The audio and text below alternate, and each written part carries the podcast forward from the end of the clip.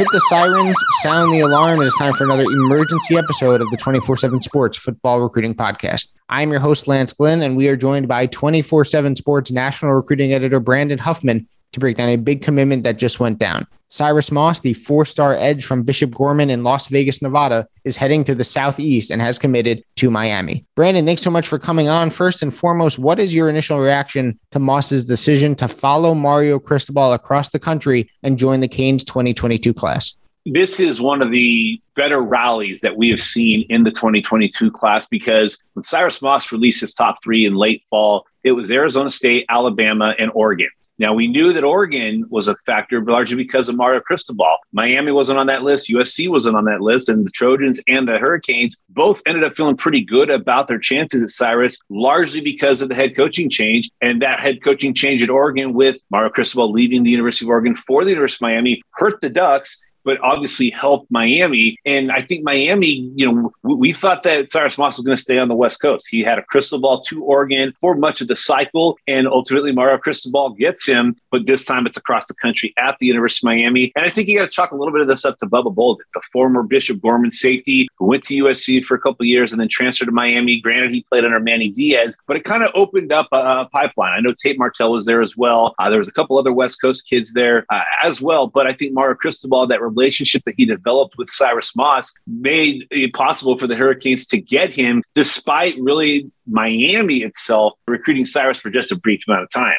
So, Brandon, I think whenever you have a recruit rated five stars or at least right on the cusp of five star status, one of the first things you think about is what kind of impact they can make early on. So, let me ask you this with Moss Do you see him as a guy that could play early, or does he still need some development before really seeing consistent, meaningful playing time at the college level, maybe in his, I don't know, redshirt freshman or redshirt sophomore year? Yeah, I mean, I would say development. It's going to be important for him, largely because his his frame is so unique. I think that you know we've got him ranked as an edge. I think he ultimately ends up being more of a stand-up rush edge. Uh, but this is a guy who started out high school as a safety. Then he made the gradual move up to linebacker, and then he played like an outside linebacker. But with his length, with his with his skill set as a pass rusher, he's going to end up being more of an edge rusher. But that means he's going to have to put on a little bit more weight. Still, you know, learn a little bit more of the technique and the moves that are necessary to be an effective pass rusher. So it wouldn't be a surprise that you know if he plays at a minimal four games uh, as a true freshman at Miami but I think by year two, and certainly by year three, as he continues to develop physically, he's going to end up being a pretty impressive edge rusher for the Canes. So, Brandon, last one before I let you go. Look, this is obviously a huge get for Cristobal, someone he was recruiting at Oregon, continued recruiting at Miami.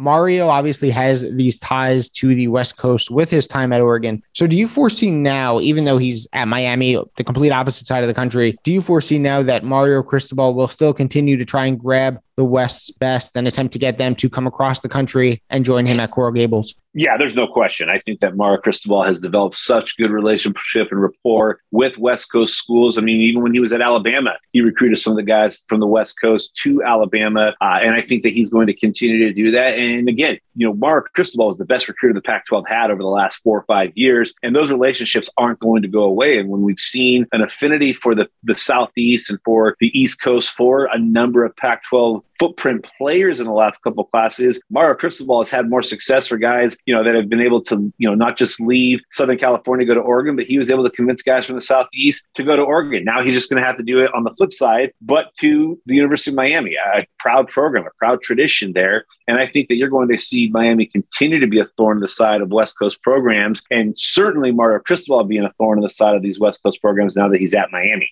You can follow him on Twitter at Brandon Huffman. Brandon, thanks so much for coming on and giving me some time. You bet, man. The big news Cyrus Moss heading across the country. The star edge from Bishop Gorman in Las Vegas, Nevada, is heading to Miami and joining Mario Cristobal. For Brandon Huffman, I am Lance Glenn. Thanks for listening to this emergency episode of the 24 7 Sports Football Recruiting Podcast.